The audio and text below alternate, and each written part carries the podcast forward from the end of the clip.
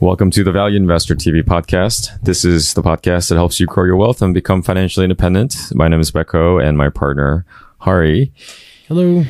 Uh, thank you guys for joining on joining us in this episode, part two of Visa. Um, we had a really fruitful discussion in episode one, uh, part one of Visa. So uh, please check that out if you haven't.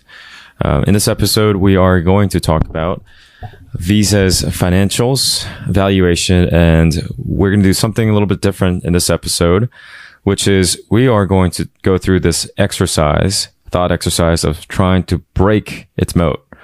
Uh, I think a way that Hari put it, which I think is pretty uh, on point, is let's say you and I had, I don't know, one hundred billion dollars at our disposal to create another Visa as a competitor.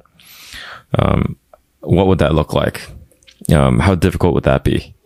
And so we'll, we'll, we'll go through that exercise in this episode to better understand their, their moat. Um, before we jump into the topics of the day, Hari, could you give us a quick disclaimer? Yeah, uh, this is the uh, Value Investor T V podcast. We are uh, here to help ed- entertain you, educate you, and explain the concepts behind value investing. We are not financial advisors, and we don't know your specific financial situation. So if you need um, serve, you know, financial advice or financial services, please consult with a financial advisor bef- uh, before making any investment decisions. Great. Thank you, Hari. Um, all right. Oh, one more thing before we jump in. Um, I do want to mention that this uh, Visa company um, that we're analyzing today was submitted by one of our listeners. So if you guys have a company that you want us to break down, um, please send us uh, send a list to us um, at info at valueinvestor.org. Um, it, uh, it it just helps us to create content that that will add value for you guys, the listeners. Um, so just make sure uh, if you have a if you have a company in mind, do send us. Um, we'll we'll definitely take a look. Okay, uh, let's jump into um, the checklist. Uh, the first thing right off the bat, let's ask this question. Does the company have enough cash to maintain its business? Uh, so, yeah, I, I think that's a, a pretty easy question to answer, right? Is that uh, Visa here has about eight billion dollars in cash as of twenty eighteen. The um, long-term debt that they have is about sixteen billion dollars. Um, and they didn't actually have any debt as of like three three years ago. But the biggest thing that they, you know, they generate about twelve billion dollars in free cash flow. So they could, with one year's free cash flow and one year of cash, uh, it, you know, the cash in the balance sheet, they could pay off their debt. So I'm not too concerned about um, about that. Um, and they don't require a lot of cash to run the business. So they're a fairly cheap operation to run now that the infrastructure that they've built in the Visa network is in place. You know, it, it doesn't require a lot to keep going. Yeah, it's uh, it's one of those companies where, you know, it's, you know, we talk about kind of life cycle of a company, and uh, this is this is a company that's generating a ton of cash flow, free cash flow, uh, and so in that regard, enough cash to maintain its business. I think it's a firm yes.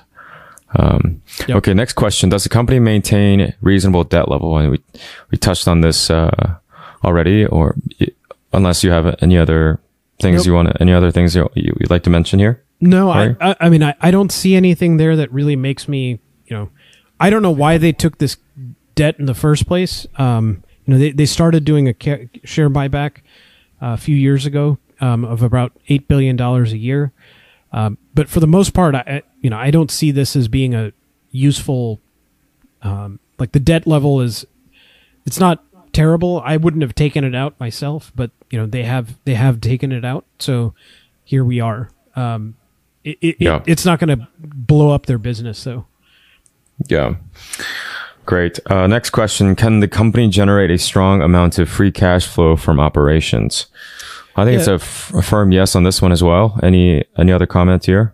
Yeah, Ari? Just to give you an idea, in twenty sixteen they had five billion dollars in free cash flow uh, off of uh, six billion dollars in net income, and that grew to ten billion dollars in twenty eighteen with uh, of net income, and that translates to twelve billion dollars in free cash flow.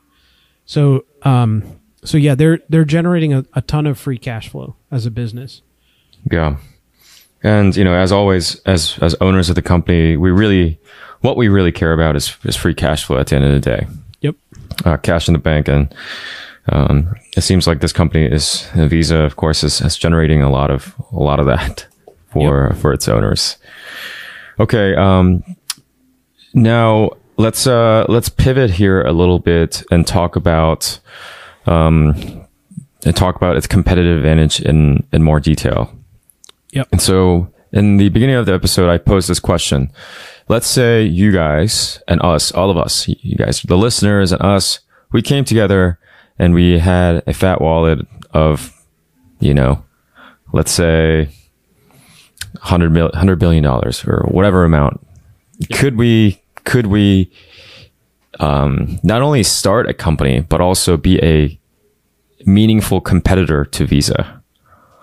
Um, Could we, could we do that? And if we could, what would that look like? And if we cannot, why is that the case? Um, so let me ask you this question, Hari. What, what would it, what do you think it, it, it would look like for us?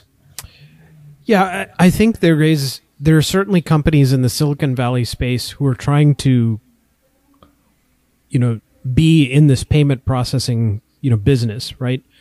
Um, and, you know, when you look at PayPal, for example, PayPal kind of connects to your, your bank account and transfers money, you know, to the, to the, the provider, uh, through PayPal. And it, it tries to avoid using a credit card if it can, right? So that, that is kind of the, you know, but, and again, PayPal had a big benefit to it that it was existed before, um, nine eleven, where a lot of financial things were scrutinized. Um, so, you know, if you're trying to trying to compete with Visa, right? What would you have to do uh, if, if if we had a hundred billion dollars? One, all of the chips, you know, that are on the cards, you would have to make deals with financial institutions to provide your type of card, right? So let's call that the Beko. Beko Hari card, right? The, or let's call it the Value Investor card, right? There we go. The Value Investor card.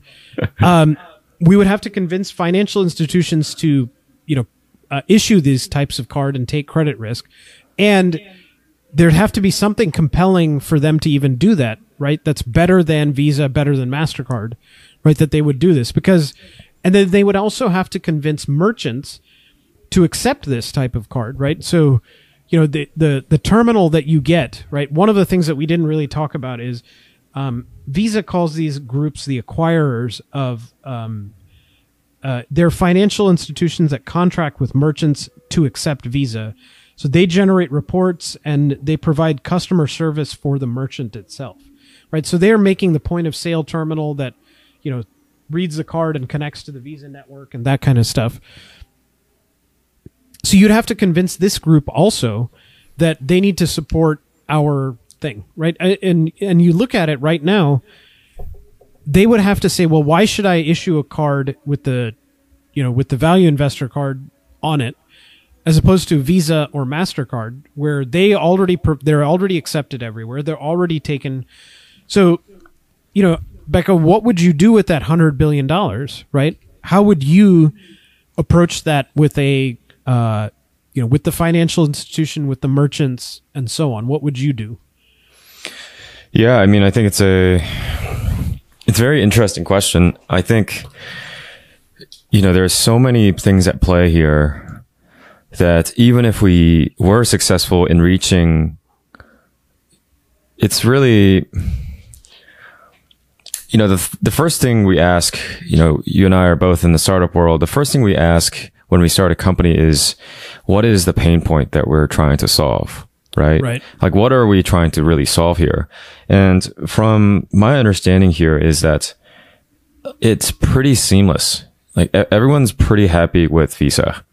Yeah. You know, um, the, the scale of it really helps us, the people who use the credit card. Financial institution, they can sell credit cards to people and they can boast the fact that we're partnering with Visa, and you have all these network, uh, the Visa network to tap into.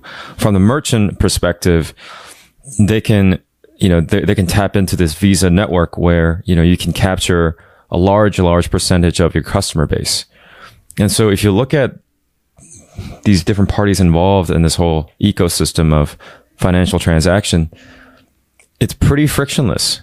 Yep. And people are quite happy with, with what they have. And, you know, going back to the question of what is the biggest pain point? I think obviously there are small pain points here and there. I think one thing that I know from talking to merchants is that if you accept credit card, you have to pay the fee, the damn fee, whatever the percentage is. Like it can, it can really add up. Um, so I, yeah, there, there's that pain point there. Um, for us individuals, I think this is pretty seamless. You whip out a credit card and a piece of plastic, and you, you can use, you can use your money, spend your money pretty, pretty seamlessly. I don't see a lot of pain point there. Financial institutions, there might be some, again, related to more of a cost than anything else. Um, so overall, you know, I think it could be like a micro solution here and there to help out, you know, with, you know, point solutions for the merchants or point solution for the financial institutions. But to replace Visa seems like a pretty dumb idea. I mean, I'm just going to be really plain and, and simple about that. Like, it's just, um, what are you really trying to solve here? You know, like it, yeah. it's very, it's pretty seamless. Yeah, I think what you would have to do with that one hundred billion dollars is effectively give that money away to financial institutions to eat the cost of um, of them switching over, right, in, in order to use you, right? Essentially, you would basically have to pay merchants, you would have to pay financial institutions to even want to use your system. Yeah. Right, because they're already built up, they already have... You know, and Visa has other things on top of it, like fraud detection and other things, uh, reporting for, to the government, you know, on, you know, fraud, you know, criminal tra- types of transactions. So there's a lot of things that are already built up and built into the system that prevent Visa from, uh, you know, that, that Visa has, that has accounted for that you and I, who are not even, you know, we don't know anything about this space, would have to compete with, right? So you would almost have to do what a lot of Silicon Valley companies do, which is you have to give away money in order for people to use your system, right? Mm-hmm. And then what happens when the money, the giveaway money goes away? Are people going to stick around, right? Are you going to yeah. be able to provide a better company customer service to, you know, provide more value to your customer than Visa would, right? Yeah, for and sure. So that's the only way you can do this. And right, and you, what you see is you see a lot of companies that have built up uh, e-wallets and stuff like that. Like think about Venmo, right? Venmo is owned by PayPal, and it's very easy to transact transact money between, uh, you know, your friends. You know, you all go out to dinner, somebody swipes their card, and then you pay them back. You know, and you can do that easily with Venmo. But as the customer, you don't. Venmo doesn't generate any money off of that transaction, right? Because if I had to send you, you Beko money because we went out to dinner, and I, and Venmo took five percent off, off of that, well, I'm going to stop using Venmo, right? because, because you're like, well, I, you pay, you know, the dinner was a hundred bucks and I only got ninety-five. Well, screw that. I'm not going to, don't pay me via Venmo, right? So, if you're going to offer that service to the financial institution, there has to be a strong incentive. Now, Visa is going to, Visa makes twenty, you know, twelve billion dollars in free cash flow that they can just say, okay, Chase, um, I want to squash the Value Investor card, you know, out of existence. So I'll just give you five billion dollars of incentives this year. You know, Chase is going to be like, oh, screw Value Investor card. I don't want to have to do all the, you know, the brain damage to, you know, support them. You guys are going to give me more money, right? Uh, as, yeah. as, as, as a thing. So I think you see this with Square and Stripe and all these other services, right? They're providing more seamless transaction processing for the merchant, but they're not directly attacking Visa, right? They, they see that Visa is the eight hundred pound gorilla and they're, you know, the twenty pound, you know, weakling in this case, and they're not going to be able to fight Visa on that. right? So yeah. they're taking off the niche, you know, things, making it easier for merchants to accept payment, you know, that kind of stuff. But they're not getting into the business of actually competing with Visa, right? Because I think that's going to be, you know, like like I said, you're going to have to use all of that cash, that one hundred billion dollars or however much you have, to just compete with them. And I mean, think about how many companies out there today have one hundred billion dollars just lying around, right? I, the only two I can think of off the top of my head are Berkshire Hathaway and Apple, right? And maybe Google SoftBank. has. Yeah, Google. Well, SoftBank will throw that into WeWork and Uber. and so, so they'll just set it on fire. So, you know, I, I, I think it's very hard for somebody to come around and, and really compete with them. That doesn't mean it couldn't happen. And maybe there's more to this than I, you know, you and I understand, because we're relatively naive to this space. But I think it would be very difficult to to to even try and attack that moat. Um, I agree. And I mean, look, let's look at even Amex, right? Amex is in a very good position because they already provide these services, right? Could Amex lower their fees? You know, Amex is catering to a higher, uh, higher net worth clientele, right? So they have much fewer cards, you know, one hundred million cards issued versus three billion for Visa. Um, They don't seem to want to, you know, take out Visa. They want to operate in their, mo you know, in their space, which is high net worth individuals or people with, um, you know, I, I think there are certain areas that, Visa, you know, Amex also has uh, things like uh, student cards and stuff like that. It would be very, very difficult for them, you know, to even Amex to compete with Visa in this case. So for for an outsider, you would have to basically use up a lot of money to even get yourselves on the, the point of sale terminals, to get yourself onto these things. I think it would be very, very, very difficult to do that.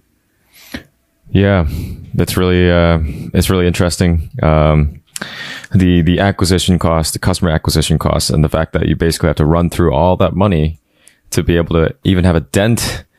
You know, to even make a small little dent in the market. Yeah. Um, and, you know, I think it goes back to kind of the question that I posed. Like, what are you trying to solve? Like, what, what is the pain point here? If there is no pain point, you basically have to dish out a whole ton of cash for them to convert over. Right. And it's just, uh, yeah, it would be, it would be, it would be, um, um, you know, it would be very, very tough, uh, tough endeavor. Uh, to start. Yeah, I, I agree. I mean, I think the the the whole concept behind any business is that you have to provide value to three groups, right? One is to the employees who work there. One is to the um, owners of the business. That means you have to make a profit. And the third, which a lot of com people don't, you know, think about, because I don't know why they don't think about this, but you have to provide value to your customer, right? Because you know, Visa provides a tremendous value to their customer. You don't have to carry cash. You're low risk of losing your your your money if you carry a card, um, and they can you know they can do fraud prevention, and they can do um, chargebacks and things like that. It's very seamless, right? Uh, so Visa is providing this tremendous value added to their customer. For you, for you know, Value Investor Card to be doing that and have people switch over, we have to provide more value to than the existing you know group that's that's out there, right? Think about a Amazon, right? Walmart existed, they sold a lot of stuff. Amazon sells a lot of stuff too, but what they provided was you know next day shipping, second day shipping, and so on, and they brought a large inventory that you could more inventory than you could find even at your local Walmart, right? Um, so th they, they provided an additional value that brought all the customers over to them, right? So that is fairly rare. I think most businesses can't provide enough value to, to all parties involved for it to be worth their while, right? And that's why what we look for as the value investors is companies that are able to satisfy those three needs, right? Because if you don't, if you don't have good employees and you don't have Um, money to you know to to provide to your ownership, and you don't um, provide enough value to your customer, nobody will win. Nobody will you know will use your service.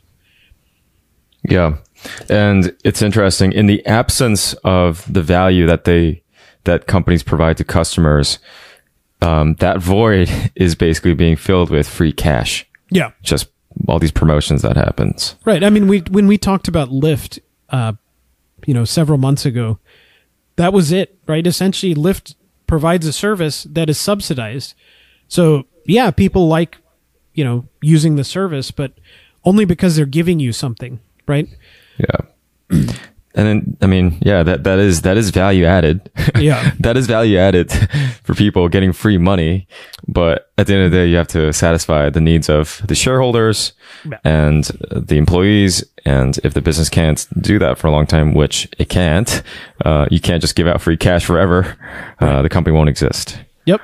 Um, I thought this was a really interesting exercise. Sorry.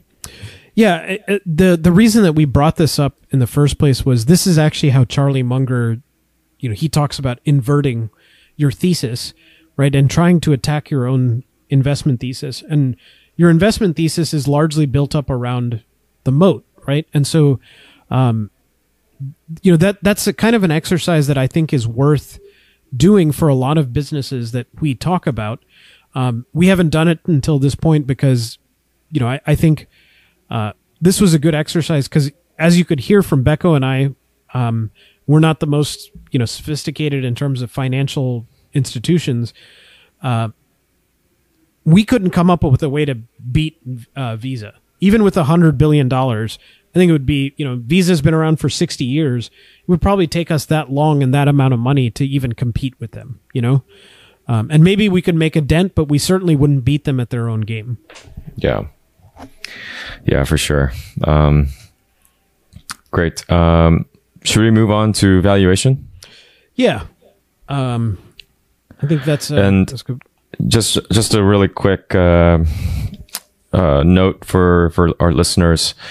Uh, we, we're, we are skipping over the management, um, in this episode because we wanted to focus that time on talking about this competitive advantage and the, the attacking of the hypothesis, uh, that we just did.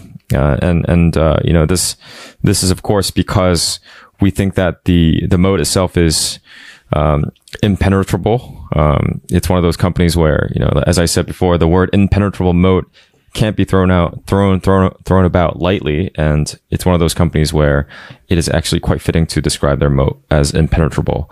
And so with that, uh, it really doesn't matter who's running the company. Yeah. Um, I think one, the, the best Warren Buffett quote to summarize that is, you want to own a business that even I- an idiot can run, because one day an idiot will run it. And I'm not, I'm not saying that Visa is run by an idiot, you know, or several idiots, but, um, in this case, it doesn't really matter all that much because, I mean, it would be very difficult even for the manager of that company to disrupt the business, right? Um, because their the board of directors would fire that guy very fast. So, um, you know, m- management is an optional. A good management is an optional thing. Uh, it, you know, in this in this you know checklist that we're talking about, it is a great thing to have. And a great manager can have a really powerful impact on a business, but you would ultimately want such a good business that it w- doesn't even matter. Yeah. Yeah. That's, it's, it's awesome. Um, if you find a company like this. Yep. That fits this description. Okay. Let's move on to valuation. Um, uh, I think I'll just ask this question. it, it is from your analysis, Hari, um, is there a significant margin of safety? Uh, is there, um, can we estimate, uh, uh, cash flow into the future? Reasonably estimate cash flow into the future. And last question, um, what is the downside of the unknown here? I'll ask all, all those questions in a bundle because a lot of it will come out of the, the valuation work that you've done. So, yeah. um, yeah. Hari, to, to take it back, away. Yeah. Going back to our free cash flow, uh, discussion, you know, they had just, I'll throw out the numbers to start with. Um, you know, they generated twelve billion dollars in free cash flow, and that is, that number has been growing at about fifteen percent per year for the last five years. Um, so in twenty eighteen, that was twelve billion dollars. Um, and they have a, currently have a market cap of, uh, uh, three hundred seventy-eight billion dollars. So they're, they're, you know, fairly large company to begin with. Um, and they generated uh, as I said, twelve billion dollars in free cash flow in twenty eighteen. And that number was five billion dollars in twenty sixteen. So um, their free cash flow has actually been growing a little bit faster than their overall revenue growth because of um, incentives that they were providing to customers uh, to, you know, as uh, retention or, um, you know, incentives to use, you know, Visa as a platform. Uh, so fifteen percent growth is what I was going to use for the next five years as a, you know, as a estimate, because I feel like it's a fairly, like, because they have such a powerful moat, I don't see them losing out to a competitor going forward because I think they have a fairly strong competitive advantage. Um, so fifteen percent growth, because of their scale and their size, it would be hard for them to grow any faster than that. Um, and then in years six through ten, I'm thinking more around, so fifteen percent in five years was actually basically doubling their free cash flow as it is now. And I think that is fairly, you know, fairly conservative in an estimate itself.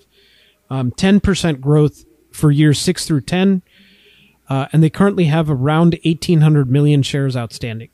The one caveat to all of this is that Visa spends about eight billion dollars a year on share buybacks. So they're actually, earnings per share is actually growing a little bit faster than the the the number, and that can continue to grow because of the um, uh, cannibalization of their own shares. So a couple more things before I run in, into the valuation itself. Um, you know, the the fifteen percent growth, you know, is is you know is the more of the conservative estimate of just the free cash flow, but the earnings, you know, as the share count decreases, you know, that number can go up. I am also comfortable with Visa because I don't know that, although the transaction volume may decrease in a um, in a recession, I don't think people would, you know, just stop using Visa. So if we in, run into a recession in the next five years, even a global one, even if it, you know, reduces the the amount of money that Visa makes, it will only be a temporary setback. It won't, you know, they don't have any liabilities, financial liabilities that are hinging upon a certain amount of cash flow. So I feel fairly comfortable with my um, being able to estimate that Visa will be around in ten years. Um, so, so with that being said, one hundred thirty, you know, three hundred eighty billion dollars market cap, um, fifteen percent growth rate. And I always use a ten percent discount rate. Um, because that's the alternative to my, you know, investment um, is using the S and P five hundred.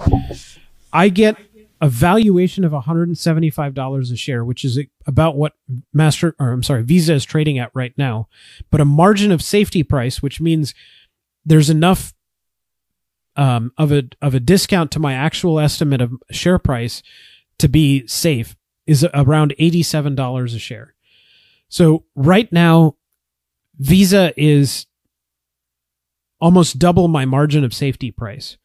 Um, you know, and they're, you know, for some other, you know, valuation metrics to kind of just keep you, um, in the ballpark. Um, they're trading at about thirty times free cash flow and thirty-seven times their earnings, price to earnings. So I, those numbers are very high, even with a great business like Visa. I would like that to be below like fifteen for each free cash flow, fif- below fifteen for, uh, you know, given th- what I know about their growth rate, I, and the share buybacks would be a big, you know, help to that. Um, I, they're just too expensive, you know, for at the current price. So it is, it is pretty pricey at this yeah. point. And, you know, thirty they're trading about thirty times free cash flow. Um, and um, your margin of safety price is around eighty-seven dollars. Um, you know, it's kind of double where it is now. Um, you know, it's one of those companies where it's very similar. I see a lot of similarities to like like Nvidia, for example, I think. You know, quality business, strong, strong cash flow, big runway for growth. Um, and yet, uh, the price is not there for us yeah. as value investors. Um, yeah, I see a lot of similarities in, in that regard. Um, it's one of those companies where, you know, it's excellent and it's one of those companies that you have to put it in your watch list in case, yeah, in case it comes down.